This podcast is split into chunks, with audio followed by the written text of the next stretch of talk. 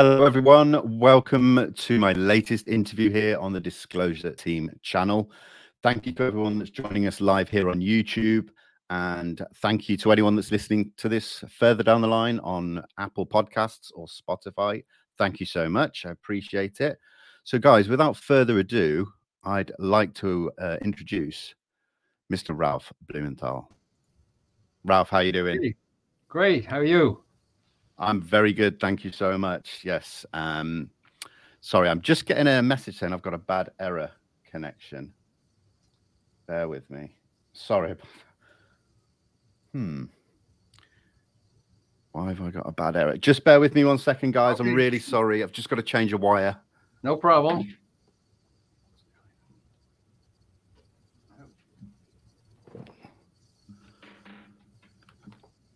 Technology. The gremlins always interfere on this subject. I'm telling They you. do, don't they? It's very bizarre. Can you see me okay, Ralph? Yeah, I can. Okay, we're just going to have to roll with it. So, yes, thank you so much for joining me, Ralph. I really appreciate it, and I can appreciate that you must be very busy at the moment with uh, with everything. No, I'm very, very pleased to be here with you. So, if it's okay, we just start out talking about your latest article on experiences that came out in the debrief. Um, can you just tell us about the process behind it and what made you want to put it out at this time? Well, um, it's a, it's a, an article that really starts with the release of the UAP report of the task force on June 25th.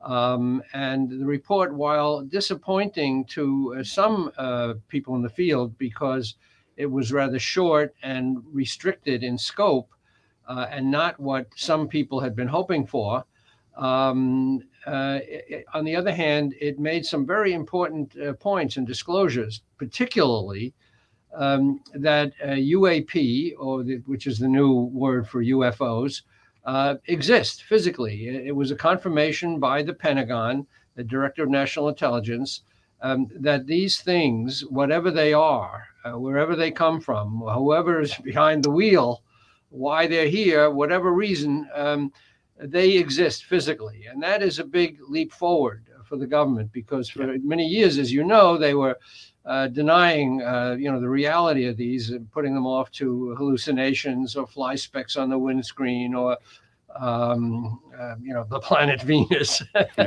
yeah. uh, as if, as if you know, people out there don't know what the planet Venus looks like. Um, anyway, uh, so they said that these things are real and that they represent a threat to aviation, uh, a potential threat. So those are two very important things. So I start off the article by talking about the report and then saying what the report doesn't say, of course, which is, um, you know, what these things are, who's behind them, or what. And, and then I eventually talk about the experiencers who have stories of encountering alien beings. Um, this is all anecdotal. It's not confirmed like, you know, the UFO sightings, but it's an important part of the story. Yeah.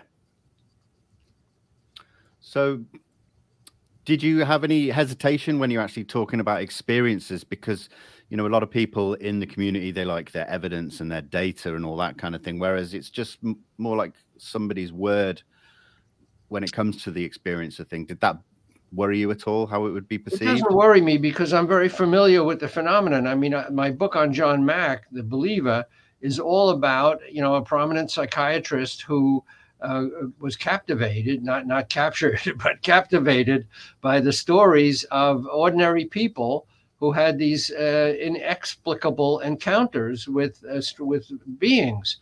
Um, so uh, something I'm very familiar with. I'm also familiar with the lack of you know of evidence backing it up, except you know fragmentary bits of ev- evidence we can talk about that convinced John Mack that there was something to this.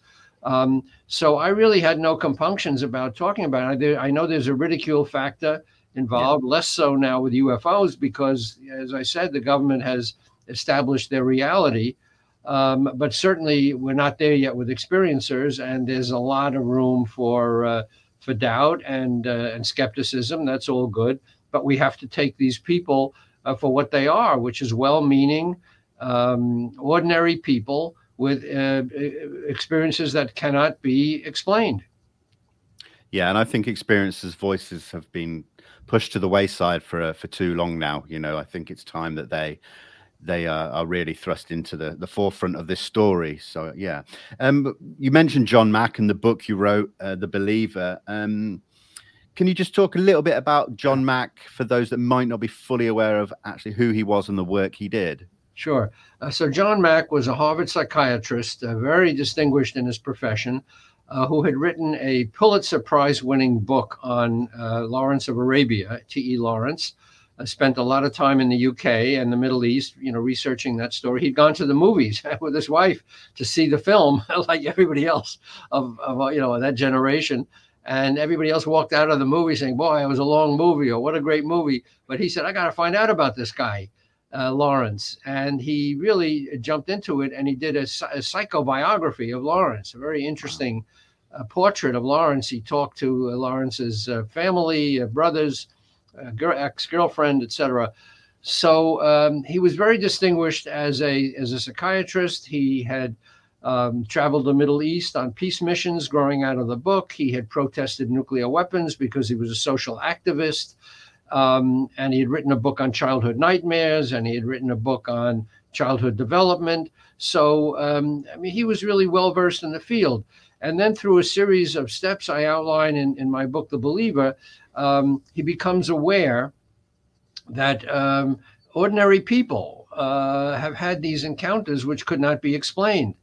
And uh, he, because he's a courageous guy and he's not worried about his career, which he probably should have been a little more, uh, he jumped into it and uh, collected a circle of these experiencers or abductees.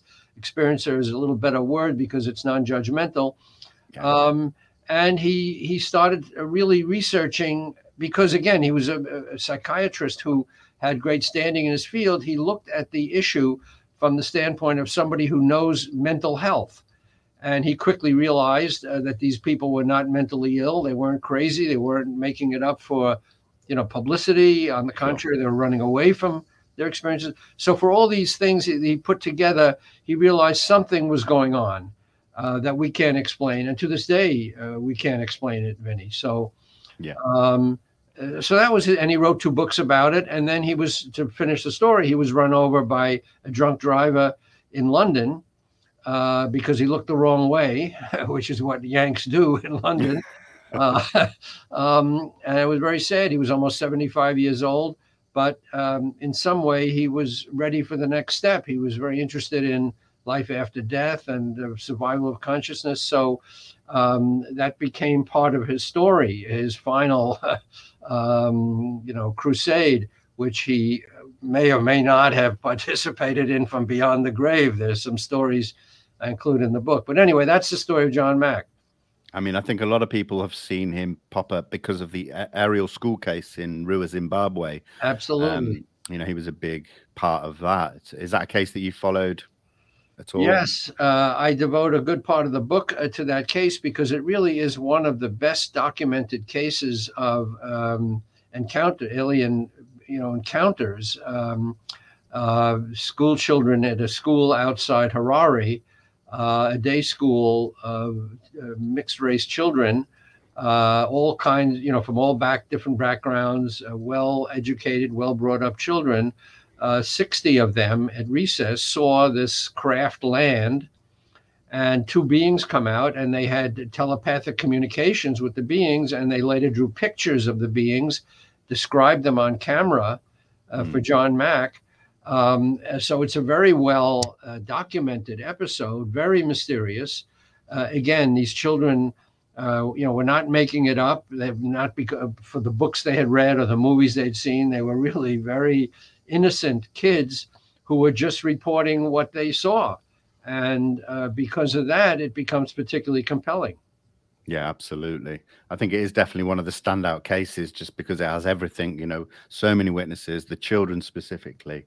So, yeah, I agree. Um, apart from that case, are there any other cases of encounters or even abductions that really stand out for you that you really, you know, it, it's up there for you? Well, I, I spent some time in the book talking about, you know, the first major case, the Betty and Barney Hill um, uh, incident of. Um, it happened in 1961 in the White Mountains of New Hampshire, but it didn't come out really until 1965 because yeah. the couple kept it secret. Again, they were ashamed. These people are not eager for these stories to come out. But anyway, it was a couple who were uh, happened to be an interracial couple. He was he was black and she was white, and they were very uh, devoted to each other, and um, uh, they were doing civil rights work, which is another reason they w- they didn't want their work to to, to suffer by this uh, strange story. But anyway, what happened is. Um, they were coming back from a belated honeymoon, and as they passed through the White Mountains, they they saw a craft. This is what they described later. Um, it seemed to be following them. They had moments of, of kind of uh, blackout where they didn't remember what happened, but they were both taken aboard the craft by beings, the subject of various pseudo medical experiments. Betty's dress was ripped later. His shoes were scuffed because he was said he was dragged along the the, the ground. And um, afterwards, they were released unharmed, except for a terrible trauma, as they remembered the episode. And um, uh, they eventually saw a very well regarded psychiatrist, not John Mack, but uh, a man named Benjamin Simon, who had done wonderful work with uh, post traumatic veterans of World War II. He was also an authority in his field of trauma. And he studied them through hypnotic regression and uh, long interviews and, um, uh, and could not understand how two people could have had you know these experiences. One person you could say well the person is deluded or it's a it's a nightmare as many you know skeptics so-called skeptics say. Uh, it doesn't always happen at night but never mind. Uh, they dismiss it as some kind of a aberration. But when two people have the same story basically it becomes a little more difficult to dismiss. So that was the first big case. Um, and um, that's that's one case that really stands out along with the Ariel School case yeah. And um, there was one other case I'll mention quickly that, that sure. John Mack found very compelling. Um, there were t- two teenage girls had a sleepover. Um, and during the night, the mother of one of the girls went down to um, check on them and they were missing. And she called the police. She was obviously terribly alarmed. The police searched everywhere. I couldn't find the girls. And a few hours later, they turned up back in their beds. And later they uh, remembered or said they remembered seeing a UFO uh, outside the window and having some recollections of an abduction experience. So, what made that case so compelling to, to John Mack was that here was a mother uh, witnessing the absence of uh, her daughter and her friend during the night while they independently remembered some kind of an abduction experience. So, this was a, a, a fairly rare case of corroboration uh, third party. So that that that case jumped out at me. And what what year and location was that one? If you, if you um, I'm trying to remember. I mean, John Mack did his uh, interviews in the uh, early in the early '90s, uh, and this must have gone back a few years. So it probably happened in the in the '70s or '80s. Right, that's definitely one I'm going to look into because that is sounds fantastic. Um, so moving on, um, I think most people in the UFO community um, obviously know about the article that you co-wrote in December 2017, mm. which broke the story about ATIP. Um, but I'd like to discuss the article you wrote two days later on the trail of a secret Pentagon UFO program, which explains how the original story came about. So could you just give us a background about how the story came to you and Leslie Kean? Sure. Um, well, I'd been working on the John Mack book since 2004, so I was sort of uh, in in the field.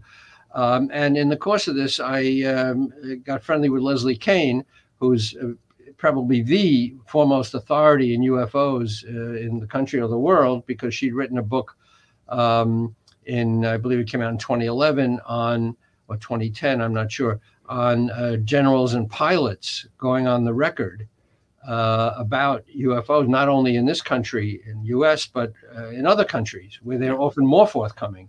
Anyway, she's a recognized authority, investigative reporter, and um, we'd been exchanging information. And one day she came to me in 20 in um, October 2017 and said she had attended just attended a meeting in Washington D.C. where um, Lou Elizondo, the head of this Pentagon program that until then was unknown, uh, the Advanced Aerospace Threat Identification Program, ATIP, um, which had been monitoring UFO activity for the Pentagon. Um, he was resigning because he wasn't getting enough support from the, the Defense Department.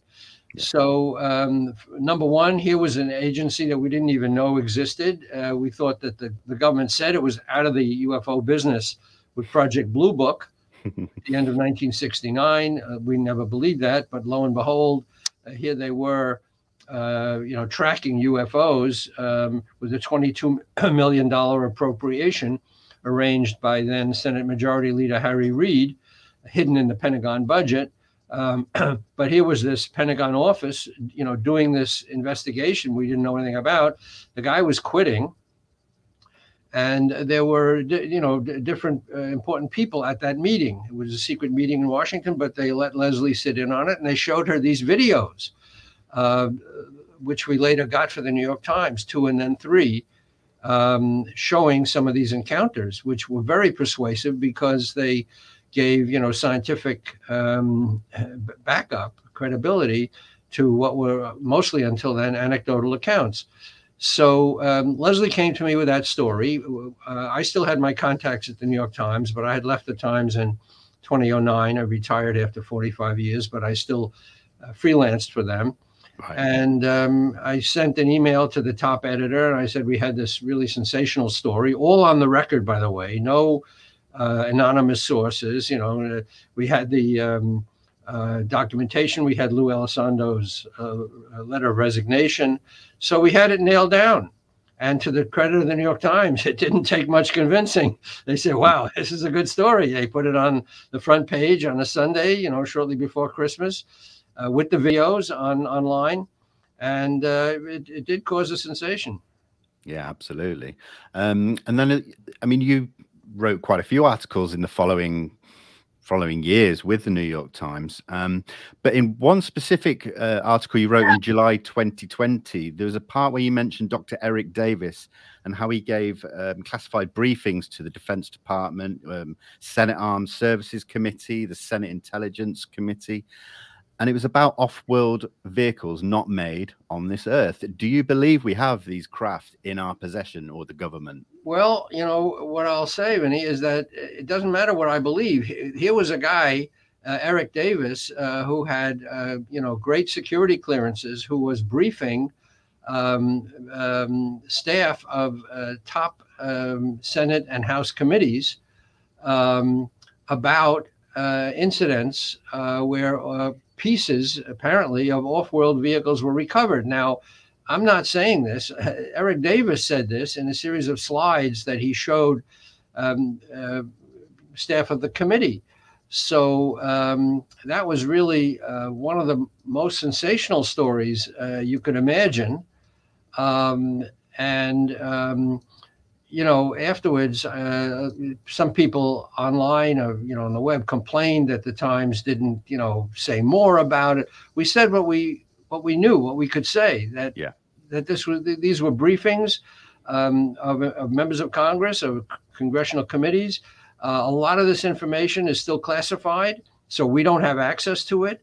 You know, do I know for a fact that you know um, craft uh, off planet craft have crashed and been retrieved? No, I don't know that myself for a fact, but I know that Eric Davis um, briefed um, these congressional committees. We saw the slides that we used to brief them. So right. we were comfortable saying that Congress had been briefed on these uh, incident on some of these uh, re- re- reported incidents. So uh, I thought that was um, powerful enough. The Times agreed, uh, ran the story, and again, um, it, it, got tremendous uh, readership. Yeah, absolutely. I mean, I think the crash retrieval conversation is is one that is constantly flowing, and there's plenty of back and forth and arguments about it. Um, even with things like the Wilson memos or the um, Eric Davis again being involved. What are your thoughts on on those memos, if if any at all? Well, we haven't reported on it because um, uh, it just hasn't gotten to the point where it's confirmed enough to report on. Uh, right. Uh, you know, uh, Admiral Wilson denied the uh, reported meeting, and uh, Eric Davis has not discussed it. So, um, you know, there's a lot of information on the web um, that doesn't necessarily hew to the same standards that we do at the New York Times. So, you know, I'm just going to stick with what we can say in the New York Times and that I'm comfortable, you know, reporting.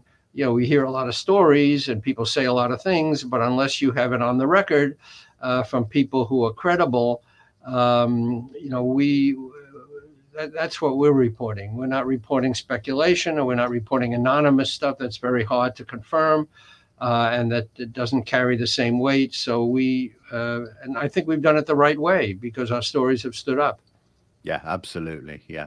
Um, you mentioned earlier about the UAP task force and the pre- preliminary assessment, and now we've seen that there may be a replacement with a permanent office if the bills get passed and signed into law. Do you think uh, we'll, we're likely to see that happen, or do you think there may be sort of pushback at the, the final No, no, I stages? think that that's uh, well established now. That it is interesting that uh, another agency is going to be created that will uh, perhaps have more standing uh, than the UAP task force, it shows again the government's commitment after many years of denial and, and misinformation and disinformation uh, that there's some goodwill here uh, to get at the bottom of this. This is obviously a controversy that has, uh, is of long standing. It's um, a matter of, of, great interest to the public. I think the public has been ahead of the government uh, for a long time because the government was afraid, you know, we can't we we the people can't handle the truth. But the people know what's going on because they're the ones who are reporting these things. And the government was the one who was saying oh, it's marsh gas or you know my specks on the windscreen. And um, so um, so the public can handle it. And uh, uh, i think it's a good sign that uh, you know things things are moving in the right direction. Yeah absolutely. I completely agree. Um, moving on, um, I'd like to talk to you about the Galileo project and the work of um, Avi Loeb. Is that something that you you um, have high high hopes for or expectations? Yeah, I was on a show with uh, Avi Loeb. I have uh, I read his book. Uh, I think it's very compelling. Um, it, it is interesting uh, that he, um, I mean, he's at Harvard. Uh, John Mack was at Harvard. Um, but they come they have rather different perspectives or, or Avi Loeb has a very different perspective from John Mack. He doesn't trust human instruments like John Mack did. As yeah. a psychiatrist, John Mack dealt with human beings. Avi Loeb likes to deal with instruments. Uh, I understand that. He's an astronomer. Uh, he doesn't trust the anecdotal accounts.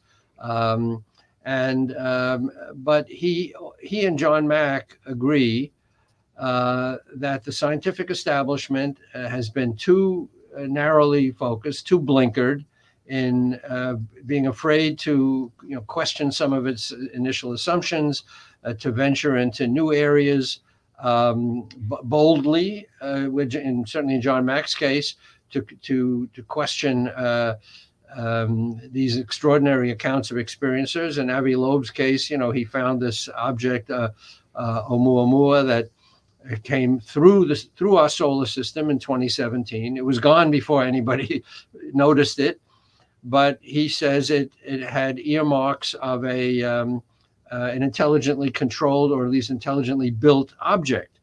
Uh, the first one from outside the solar system. It was just it it, it deviated from its natural path, uh, seemingly because it was powered by um, some kind of a solar sail or or some technology that that powered it. So um, um, I, you know, I admire. I told Avi Loeb himself. I, I, admire what you're doing. I think it, it it's also very bold. Uh, we, he and John Mack disagreed on the human factor, um, and Avi Loeb doesn't talk about aliens at all.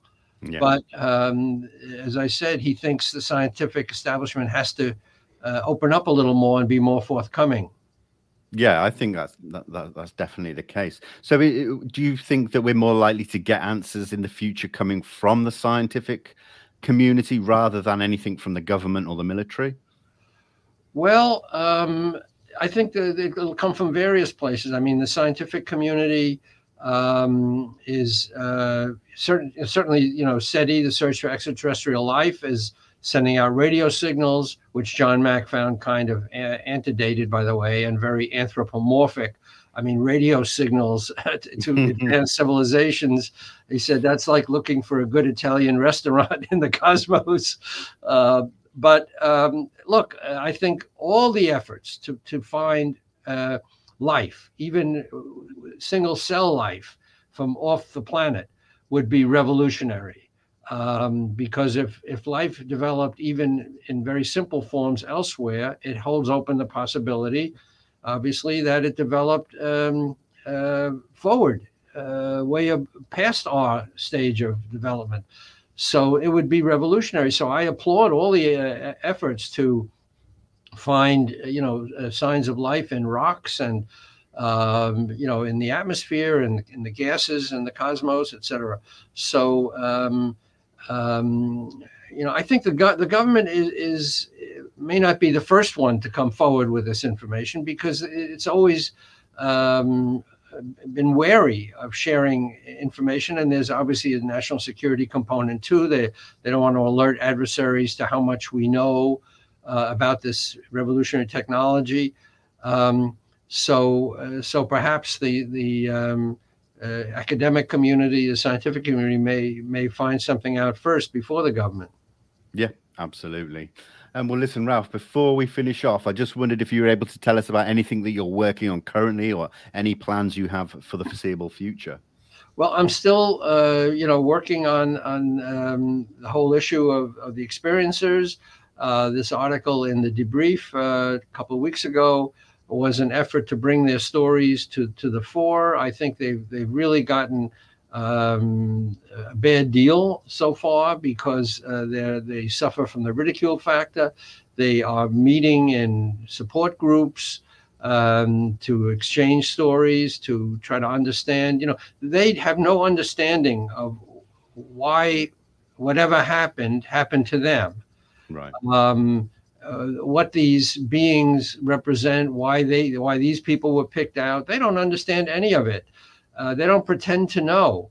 Uh, they um, uh, they would like answers too, and I think. Um, and with all the, the, and this is in my book, I mean, all the funding that the government has put into uh, taking, getting images of black holes 55 million light years away and finding uh, the elusive missing particles of the universe because 95% of the universe is unknown dark energy and dark matter. We have no idea what what that what that means what what composes the cosmos. So the government has spent billions of dollars to answer these questions but it hasn't spent very much on l- looking at these people who've experienced these who've had these encounters whatever they are and trying to figure out why, whether there have been any changes to their bodies, why these people were picked out and not other people. I've never had an experience, right. um, you know, with extraterrestrial contact. I've never seen a UFO. Why haven't I?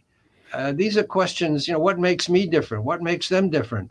Uh, these are, you know, interesting questions that would seem to lend themselves to scientific study.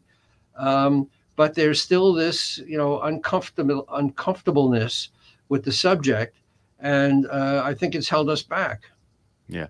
So, are you looking to write more articles, primarily focusing on experience? Yes, I'm. I'm looking to write more articles. Leslie and I are, are continuing to monitor the field. Uh, Leslie Kean, and we're hoping to write more articles. Um, there's, there's, a lot more to be done, but we want to pick our subjects and our targets and. Uh, you know, we, we're hoping to break more stories, but it has to be done the right way with the right background on the record, you know, with documentation.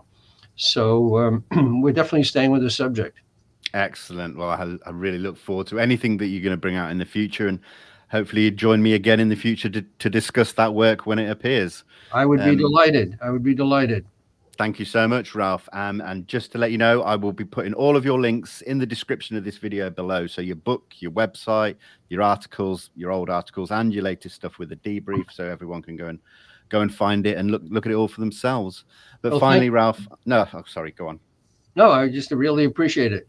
and it's my pleasure. Um, but I really appreciate you joining me today. Thank you so much. It's been been a pleasure. My pleasure. All right. Take care. Thank you now.